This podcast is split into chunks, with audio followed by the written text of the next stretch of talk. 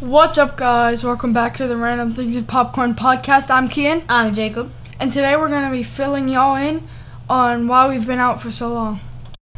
What's up, guys? So, to fill y'all in on why we've been out for so long, we've just been really, really busy with our Family. parents, with our family, our parents getting married, things like that. So, we're going to start trying to do the podcast maybe every day, maybe every other day. But now that all our stuff is kind of through, we're gonna start doing more of the podcast, filling all in, things like that. Yep. And we've also had a lot of issues in our family. So, yeah, that's all we really needed to tell you guys. Peace out.